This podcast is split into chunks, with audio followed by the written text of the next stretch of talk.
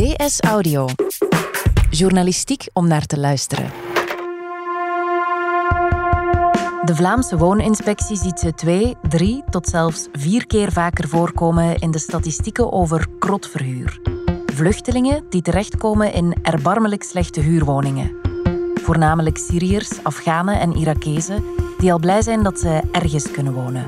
Ik ben Nele Eekhout. Het is donderdag 7 november en van op de redactie van De Standaard is dit DS Audio.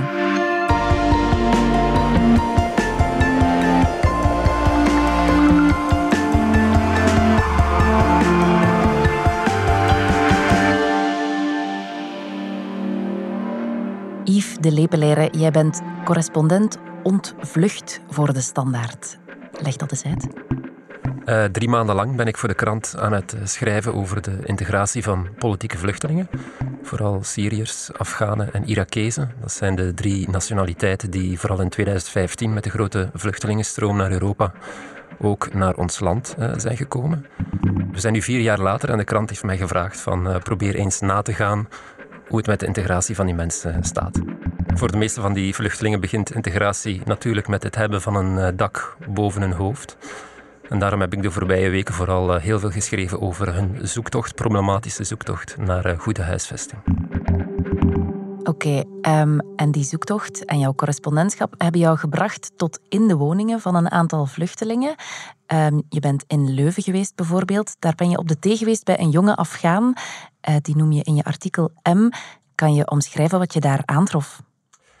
Uh, ik heb hem ontmoet um, bij de Huurdersbond. Mhm. Eh, in Leuven, omdat hij heel veel klachten had over uh, het gebouw waar hij al twee jaar of meer dan twee jaar woont en over de eigenaar. En ik ben hem toen gaan opzoeken in zijn kamer, in een pand. Je moet je dat voorstellen, een afgeleefd pand in het uh, centrum van de stad tussen de studentenkoten, waar vroeger heel veel studenten woonden. Um, die zijn er allemaal vertrokken. En een plaats is ingenomen door heel veel erkende vluchtelingen. Mhm. De meeste vluchtelingen die zijn er ondertussen zelf ook al vertrokken omdat ze zoveel problemen ondervonden. En op dit moment wonen daar nog een vijftal mensen, vooral uit Afghanistan en Irak. Mhm. En die jongen die ik heb gesproken, M, uh, komt uit Afghanistan en uh, die heeft mij uitgenodigd op uh, zijn kamer om eens te tonen ja, hoe slecht het daar is. Um, en dan vooral, hij moet daar leven tussen het ongedierte, de mm kakkerlakken, bedwansen en andere insecten um, zonder uh, verwarming, uh, zonder douches en toiletten ook op de gang. Uh, die werken niet. Dus toch wel schrijnende omstandigheden. Je zegt insecten, geen verwarming. Dat klinkt op zijn zachtst gezegd ongezond. Ongezond en onveilig. Mm -hmm. mm, een van die jongeren die zei mij dat hij ja, zelf heeft moeten kopen omdat hij huidirritatie had door de vele insecten die over zijn lichaam kruipen s'nachts. Mm. Een andere jongen vertelde mij dat hij zo bang is dat hij s'nachts niet meer op zijn eigen kamer durft te slapen. Niet alleen door het ongedierte, maar ook omdat het onveilig is in het gebouw, zegt hij. Er hangt wel een rookmelder, maar die werkt niet. Er hangt een brandblusapparaat die de laatste keer is gecontroleerd in 2002. Dus die gaat uh, nog liever bij een vriend op de grond slapen dan op zijn eigen kamer. Mhm. En de man die jij bezocht is zeker niet de enige die zo woont. Hè? Er zijn nog zulke gebouwen. Uh, ja, we hebben uh, uiteindelijk voor de reportage vier panden bezocht in het uh, centrum van Leuven. Dat zijn mhm. panden met heel veel kamers en die zitten vol met erkende vluchtelingen uit Irak en Afghanistan en Syrië. Dat zijn gebouwen waar de centrale verwarming niet werkt waar er uh, heel vaak geen warm water is ook.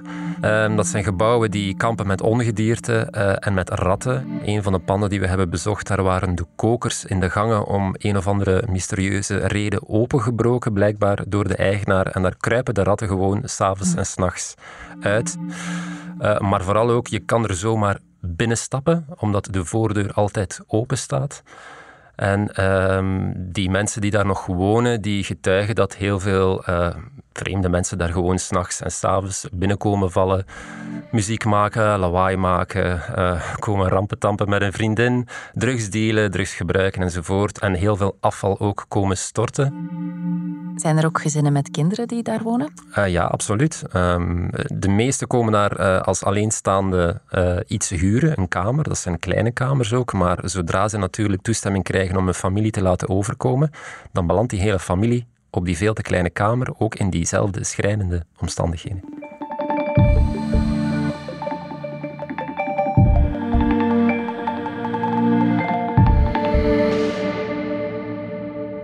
We hebben het nu vooral over Leuven gehad, maar is het een probleem van enkel Leuven of uh, gaat het ook om andere steden? Nee, het, gaat, het is een probleem van alle, van alle steden, centrumsteden in Vlaanderen. Uh, de wooninspectie bijvoorbeeld doet heel veel controles en treft vluchtelingen in slechte panden aan. Uh, in Antwerpen, Oostende, Niklaas, Gent, Leuven is daar één van. Het is heel moeilijk in kaart te brengen, maar ik heb wel enkele statistieken opgevraagd bij de Vlaamse Wooninspectie, die controles doet in de meest schrijnende gevallen.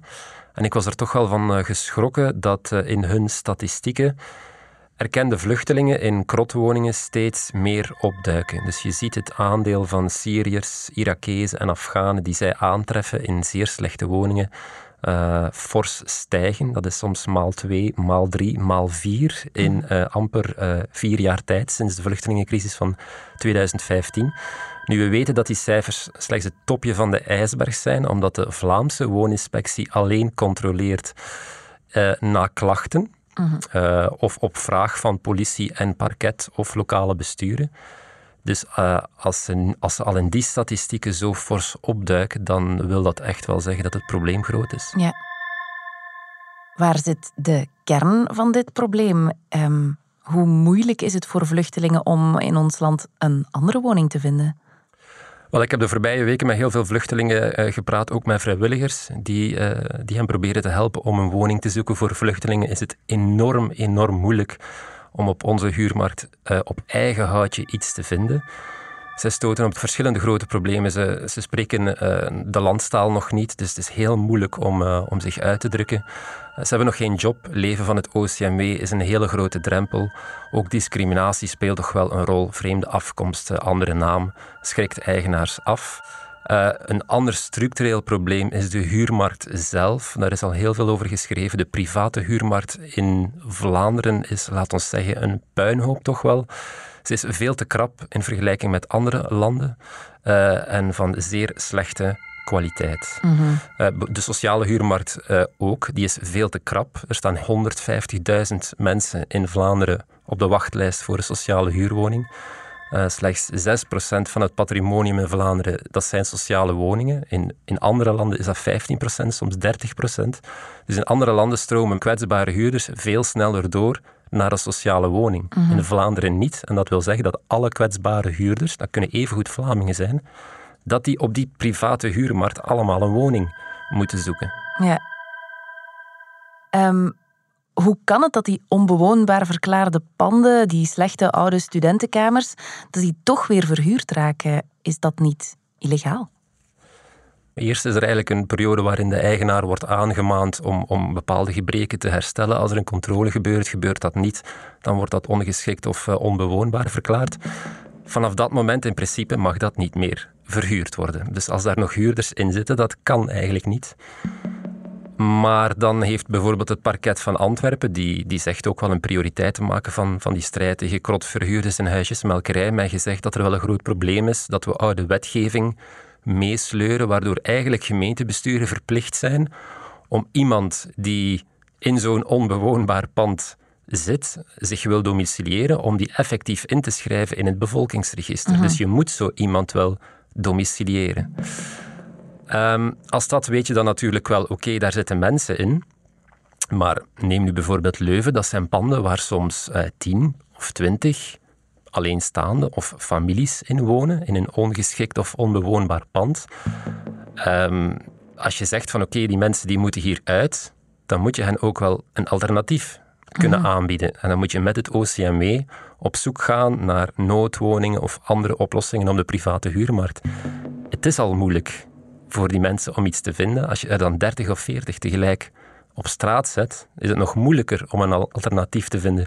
Dus ik denk gezien de structurele problemen op de huurmarkt, ja, dat steden en gemeenten wel vaak weten, die mensen mogen er eigenlijk niet zitten, maar als we nu ingrijpen, dan staan ze zeker op straat. -hmm. um, als er geen alternatieven zijn om die mensen ergens anders te huisvesten, is er dan niets te zeggen op de huisbazen die deze onbewoonbare panden verhuren? Kunnen zij niet aangepakt worden? zij kunnen aangemaand worden om uh, gebreken te herstellen. En dat gebeurt ook. Hè. De, de, steden en gemeenten kunnen dat. Die, die doen administratieve controles. Uh, de Vlaamse wooninspectie uh, die doet controles echt in het kader van gerechtelijk onderzoek. Dan stellen die herstelvorderingen op, op straffen van een dwangsom. Mm dus die mensen en dat gebeurt ook, kunnen wel veroordeeld worden tot, tot zware geldboetes als zij hun woning niet in orde brengen of blijven verhuren als, als die woning niet in orde is. Um, het moeilijke is om uh, te bewijzen dat er sprake is van huisjesmelkerij. -hmm. Er is een verschil tussen krot, een slecht pand verhuren uh, van slechte kwaliteit, en huisjesmelkerij. Daarvoor moet er uh, sprake zijn van bewust misbruik maken van de kwetsbare situatie van de huurder. Dus een slechte woning ook aan zeer veel geld uh, verhuren. Sommige eigenaars zijn wel zo slim natuurlijk om een slechte woning te verhuren, maar daar niet te abnormaal veel geld voor te vragen. Mhm. Dus voor uh, het gerecht is het niet altijd uh, zo eenvoudig om dat aan te tonen dat er huisjesmelkerij is. Daar staan natuurlijk wel ook celstraffen op. Ja, zijn er huisbazen die bewust profiteren van deze grote kwetsbare groep vluchtelingen? Ik heb rondgebeld met huurdersbonden, ook het Vlaams uh, huurdersplatform. En zij zien toch daar wel een evolutie de voorbije jaren door die instroom van uh, erkende vluchtelingen die allemaal een woning moeten zoeken. Dat bepaalde eigenaars, zij noemen die veelverhuurders, dat zijn eigenaars die echt wel heel veel panden in bezit hebben, dat die zich zijn beginnen gaan richten op, uh, op die bepaalde groep van vluchtelingen. Um, ik heb met één eigenaar gepraat, een veelverhuurder, uh, die zei dat hij dat vanuit een sociaal engagement deed. Uh, bon, zijn panden waren wel in orde, die ik heb gezien, maar die zitten vol met vluchtelingen op kleine kamertjes van soms nog geen 12 vierkante meter. Um, dus uh, anderen doen dat ook wel vanuit slechtere bedoelingen, omdat ze gemakkelijker winst kunnen maken uh, op die mensen die de huurwetgeving bijvoorbeeld niet zo goed kennen, uh, die ook soms bang zijn om te klagen als er problemen zijn, bang mm. om een statuut te, te, verliezen. Die zitten nu eenmaal in een kwetsbare situatie. Bij het huurdersplatform hebben ze mij ook wel gezegd dat ze bepaalde ja, circuits zien ontstaan, grijze en zwarte circuits uh, waarbij vluchtelingen uh, in een slecht pand belanden, proberen te verhuizen, maar eigenlijk in een even slecht pand belanden dat soms nog ook eens van dezelfde eigenaar mm-hmm. is. Uh, dat sommige eigenaars um, dat die uh, deel uitmaken van een breder crimineel netwerk. Mhm. Eh, in Gent bijvoorbeeld was er sprake volgens het huurdersplatform van uh, knokploegen die soms worden ingezet. Dat zijn mensen die huurders gaan afdreigen als ze de huur niet op tijd betalen of uh, die de sloten gaan veranderen en de huurders gewoon op straat zetten. Um, je hoort wel signalen bij huurdersbonden dat huurders niet altijd bereid zijn om de officiële uh, weg uh, te bewandelen en een klacht in te dienen, omdat ze echt wel schrik hebben van oei, mm -hmm. dan gaan ze mij misschien uh, op straat zetten.